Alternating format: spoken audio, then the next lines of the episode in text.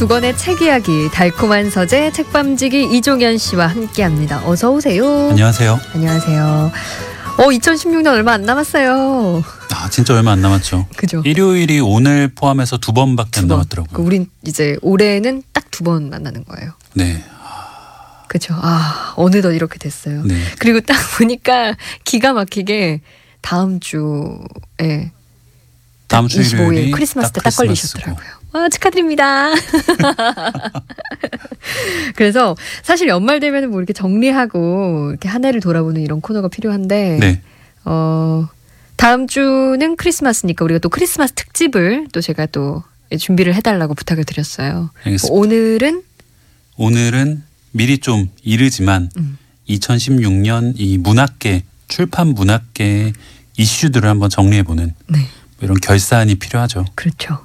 오늘은 2016년 출판 문학계 결산입니다. 이 결산하지 않으면 또 시원섭섭한 게 아, 있으니까 그럼요. 오늘 방송만 딱 들으시면 어디 가셔서 네.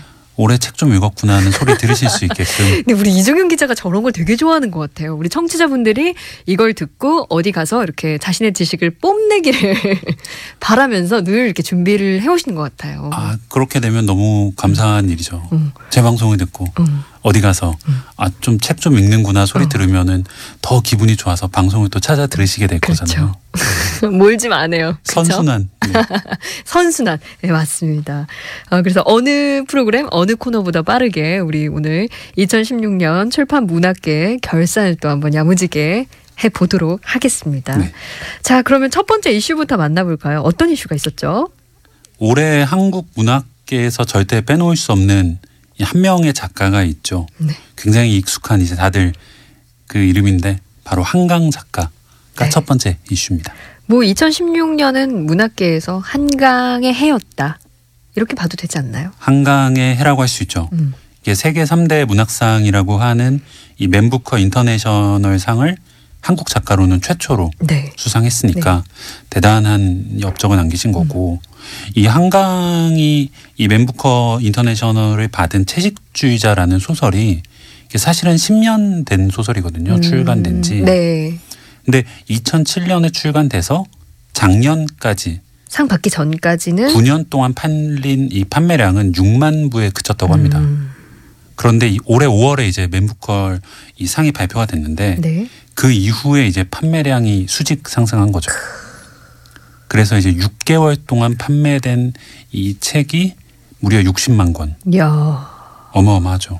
그러니까 한 8, 9년 판 게 6만 부인데 6개월 동안 판 게 60만 부. 60만 부. 그러니까 야. 우리나라 문학 시장 규모를 생각했을 때는 다시 가능할까 싶은 정도의 판매량이고 많이 팔릴 때는 1분에 7권씩 팔렸다고 하니까요.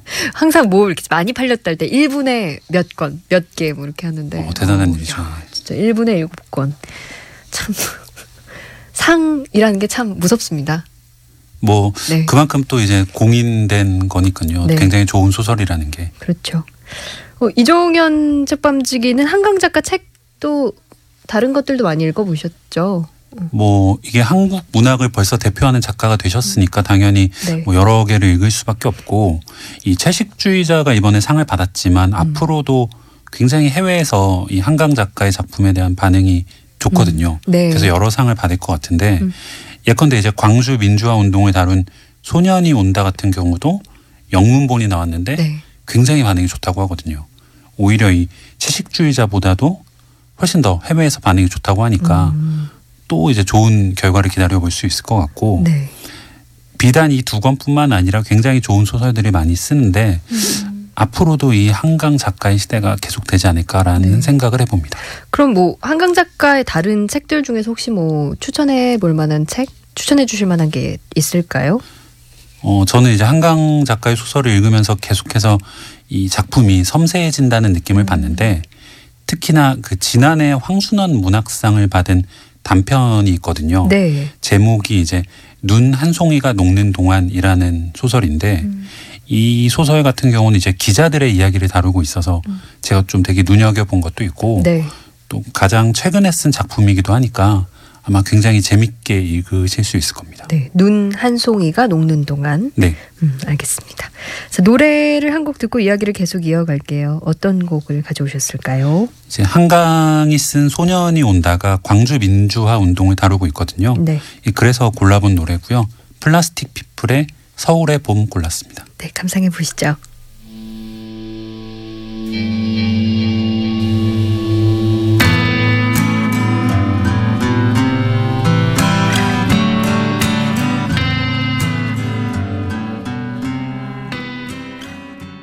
플라스틱 피플의 서울의 봄 들으셨어요. 달콤한 서재 책밤지기 이종현 씨와 함께하고 있습니다. 2016년 출판문학계 결산 중입니다. 두 번째 이슈 어떤 걸까요?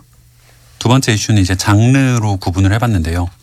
에세이의 부상 그리고 과학 도서의 약진을 골랐습니다. 음. 에세이의 부상. 네. 이거는 서점에 딱 가면 느낄 수가 있습니다.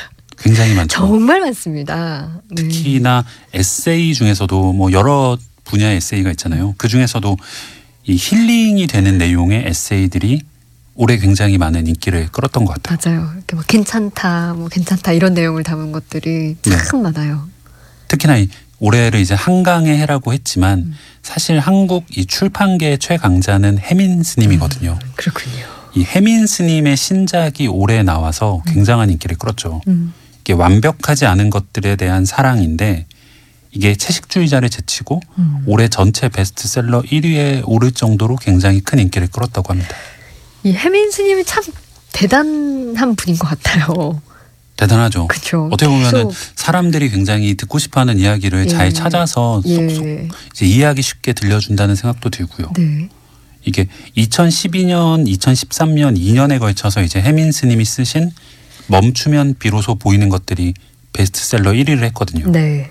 그런데 이번에 굉장히 오랜만에 새 책을 냈는데 또 베스트셀러를 그것도? 이렇게 차지하는 어. 거 보면은 대단하죠, 진짜.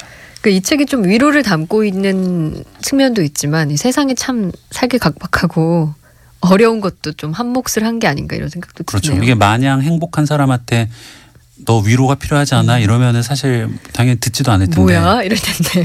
올해는 특히나 이게 정치적으로나 네. 사회적으로나 혼란스러운 일이 많았잖아요. 네 맞아요. 이게 TV 뉴스를 틀면은 음. 머리 아픈 이야기밖에 없으니까 이게 아무래도 사람들이 책에서만큼은 좀 숨 쉴 수 있는 숨 돌릴 수 있는 이야기를 찾은 게 아닌가 음. 하는 생각도 합니다. 그렇군요.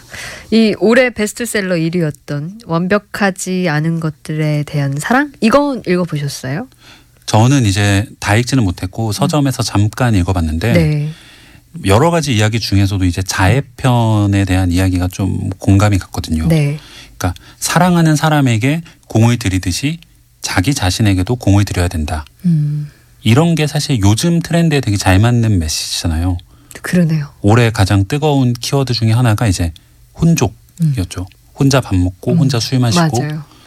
이런 사람들이 나만의 시간. 그렇죠. 나만의 시간을 음. 가지고 자기 자신을 사랑할 줄 알아야 된다. 이런 메시지가 굉장히 그런 사람들을 위한 메시지가 아니었나 싶습니다. 네. 사람들의 마음을 참 잘 읽고 계시는구나 이런 생각이 드는데 네. 이 해민 스님 말고도 다른 에세이들도 많았죠. 뭐 몇 권 제목만 이야기를 하면 미움받을 용기, 음. 뭐 나에게 고맙다, 자존감 수업, 빨강머리 애니 하는 말, 뭐 이런 책들이 음. 네네. 굉장히 많은 지지를 받았는데 이게 꼭 에세이만 있는 게 아니라 자기 개발서도 포함이 돼 있거든요. 네. 그런데 이 결국엔 같이 묶을 수 있는 게 읽으면서 이 자신감을 갖게 하고 음. 용기를 주는 그런 책들이라는 점에서 좀 비슷한 구석이 음. 있었고요. 올해 이제 통계를 좀 찾아보니까 네. 에세이 중에서도 명상이나 치유와 관련된 에세이의 판매량이 작년보다 80%가 늘었다고 하더라고요. 야.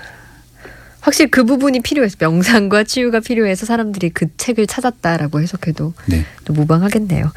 어, 과학 도서도 또 약진 인기를 끌었습니다. 이거는 이제 알파고 덕분이 아닌가 아, 그 싶습니다. 덕이군요. 네. 저희도 이제 음. 로봇 소설을 한번 소개한 적이 있는데 네. 이 알파고가 연초에 굉장히 사람들의 관심을 끌었잖아요. 거기다 심지어 이 이세돌 구단을 이기면서 네, 맞아요. 아니 도대체 인공지능이 이렇게 진보했단 말이야. 맞아요. 사람들이 놀라면서 이제 인공지능에 대한 책을 마구 읽은 거죠. 대혼란이었죠. 정말 많은 사람들이 굉장히 시리에 빠졌던. 아 그렇죠. 이러다 인간이 다 모든 것이 로봇으로 대체되는 게 아닌가. 이게 어느 조사를 보면은 인공지능에 관련된 신간이 작년에는 세권밖에안 됐는데 네. 올해는 16건이나 나왔다고 합니다. 관심을 반영한 사람들이 네, 많이. 찾으니까 이제 신간도 많이 나온 음, 거죠. 그렇군요. 자, 이 인공지능과 관련된 책으로는 어떤 게 있었을까요? 여러 권이 있었지만 그 중에서도 이제 그 뇌과학자로 유명한 김대식 카이스트 교수라는 분이 쓴 인간 대 기계라는 책이 올해 4월에 나와서 좀 음. 인기를 끌었고 네. 그리고 이제 알파고를 만들어낸 구글이라는 회사가 도대체 어떤 회사인지 네. 궁금하잖아요. 사람들이. 그렇죠. 그래서 이제 구글의 미래 전략 보고서인 구글의 미래라는 책이 상반기에 베스트셀러에 오른 적도 있습니다. 네. 그렇군요. 어, 2016년 출판 문학계의 두 번째 이슈 에세이와 과학도서의 인기였습니다, 여러분. 이게 뭔가 달력을 넘겨서 연- 이렇게 연초를 이렇게 돌아보는 그런 느낌이 좀 나네요. 맞습니다. 재밌습니다. 특히나 알파고 이야기 이런 거 상반기에 많이 나왔죠. 어, 갑자기 막 그때 생각들이 막 후루룩 나네요. 자, 이번에는 어떤 노래를 좀 들어볼까요? 카디건즈가 부른 데디스카로 준비를 했는데요. 네. 이게 소니가 인공지능을 이용해서 만든 노래 중에 같은 제목의 노래가 있거든요. 음, 근데 같은 제목임에도 불구하고 아직까지는 인간이 만든 음. 카디건즈의 노래가 더 좋다는 의미에서 한번 골라봤습니다. 네, 감상해 보시죠.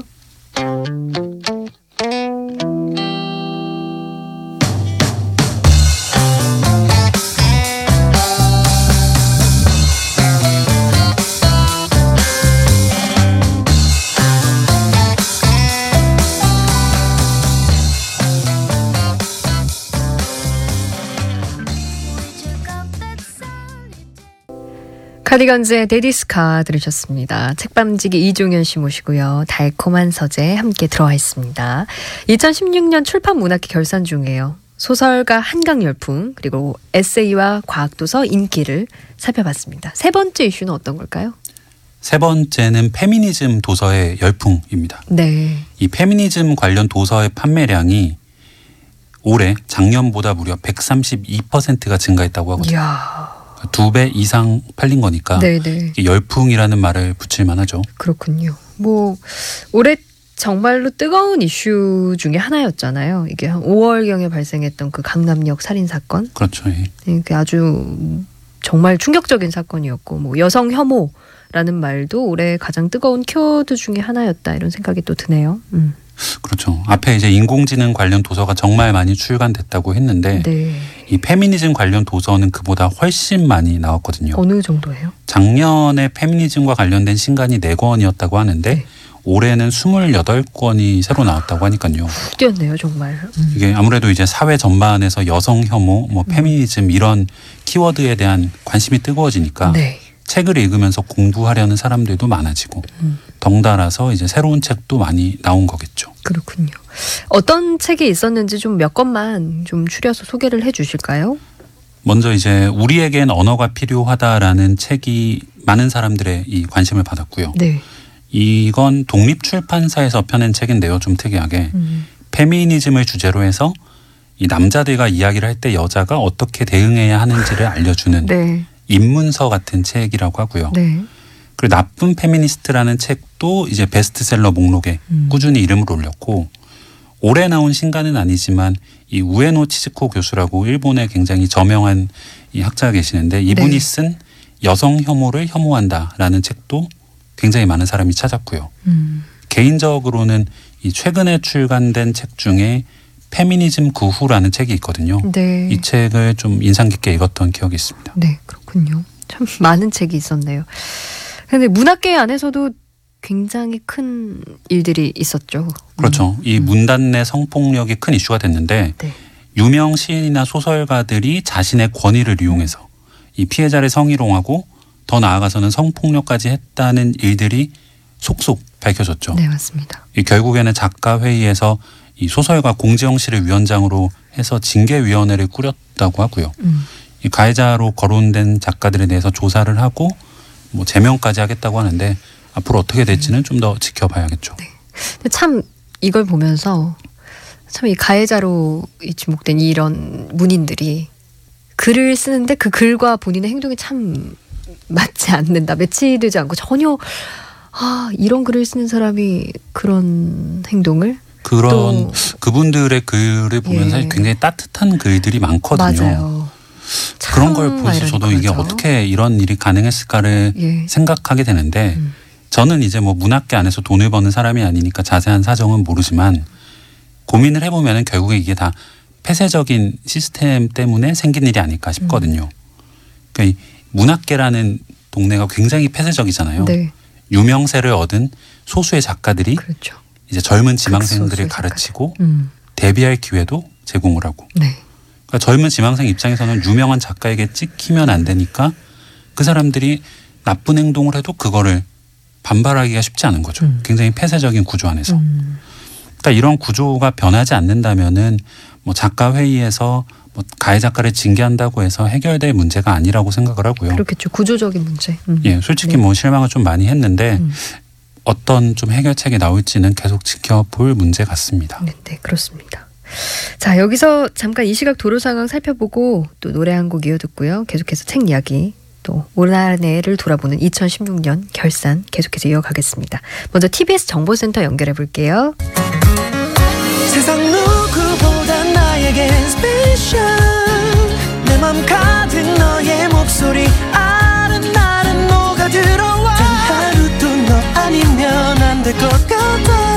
그냥 이렇게만 있어 주면 기분 좋은 밤. 달콤한 밤 황진아입니다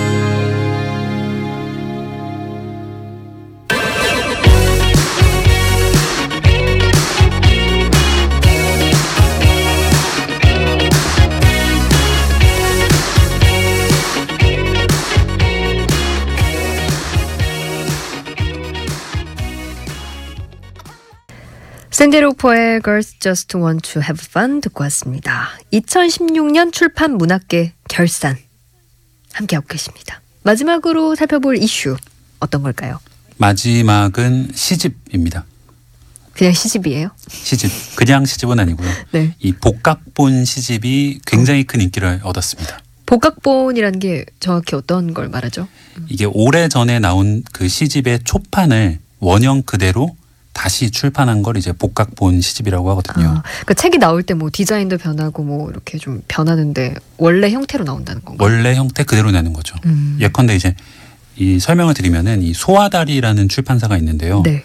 여기서 작년에 김소월 시인이 쓴 진달래꽃 초판본을 복각을 해서 판매를 했습니다. 어, 그러니까 진달래꽃이란 시집은 1925년에 나온 거거든요. 네. 처음.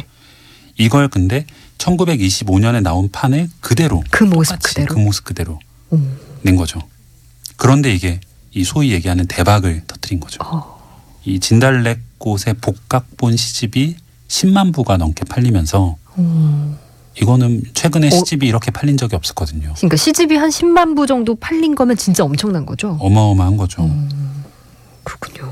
이게 한 번 또 대박이 나니까 이 같은 출판사에서 비슷한 컨셉으로 아. 계속 내는 거죠. 어. 특히나 이제 네. 올해 윤동주 시인이 이제 굉장히 각광을 받았죠. 네. 이 영화도 개봉을 하고 하면서 맞아요. 영화 동주. 음. 그래서 이제 유고 시집인 하늘과 바람과 별과 시를 복각해서 냈는데 이 시집도 15만 부가 팔렸고 어, 정말 많이 팔렸네요. 이 백석 시인의 사슴 시집을 복각한 것도 2만 부가 넘게 팔리고요. 야 진짜 그야말로 대박 아이템이다.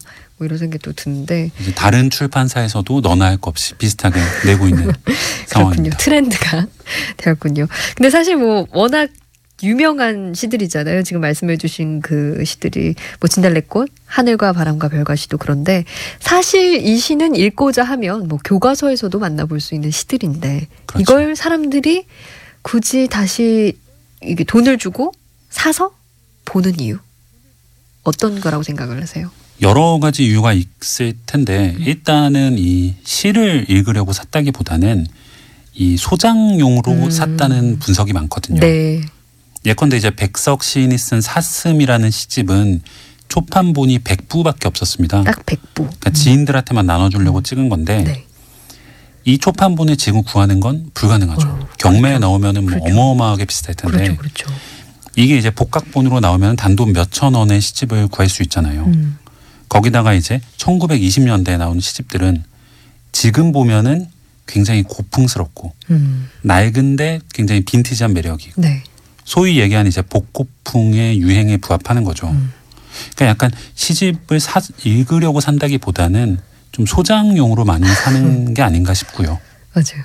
이렇게 뭔가 꽂아 놓기만 해도 내 책꽂이에 서재 이렇게 꽂아 놓기만 해도 뭔가 뿌듯한. 그런 게 뿌듯할 수 있죠. 실제로 그렇게 네. 말하는 이제 전문가도 좀 있, 있긴 합니다. 네.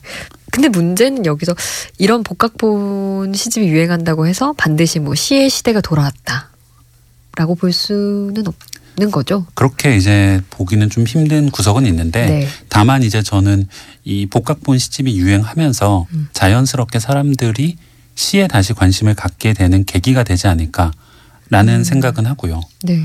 그러니까 어쨌든 시를 읽는다는 건 예전에 나온 시든 지금 나온 시든 음. 다시 이제 시집을 읽는 읽으려면 그만큼의 노력이 필요하잖아요. 음.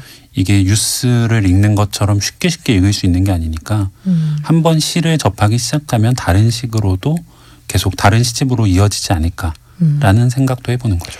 설사 책이 예뻐서 혹은 책을 소장하고 싶어서 우리가 사게 되더라도 어쨌든 그걸 한 번 더 보고 또 근래에 나온 시들을 또 관심을 갖고 볼 수 있으니까 좋은 시집들이 최근에도 계속 나오고 있으니까 음. 자연스럽게 연결되는 그런 계기가 되지 않을까 생각을 하는 거죠. 근데 확실히 근데 서점만 가도 이 시 코너보다 소설 에세이 코너 이런 쪽이 워낙 또 크게 돼 있어서 잘 안 가게 돼요. 시집은 또 이게 너무 얇고 작다 보니까 네. 잘 눈에도 안 띄는 게 맞아요. 있긴 하죠. 근데 어쨌든 이런 걸 사면서부터 시작해서 시에 대한 관심을 가지는 것, 음, 어, 좋은 흐름이라고 생각이 드는데, 어, 뭐 어떤 시집이 있을까요? 지금 우리 당대 문제 의식을 담고 있는, 공유하고 있는 시집. 올해 나온 시집 중에서는 저는 이제 최승자 시인이 쓴 이 빈배처럼 텅, 텅 비어라는 시집이 있거든요. 네. 이게 굉장히 인상 깊었고 읽으면서 음, 이 제목만 보더라도 이 세월호라는 어떤 단어를 떠올릴 수 있게 하는 시집인데 그러네요.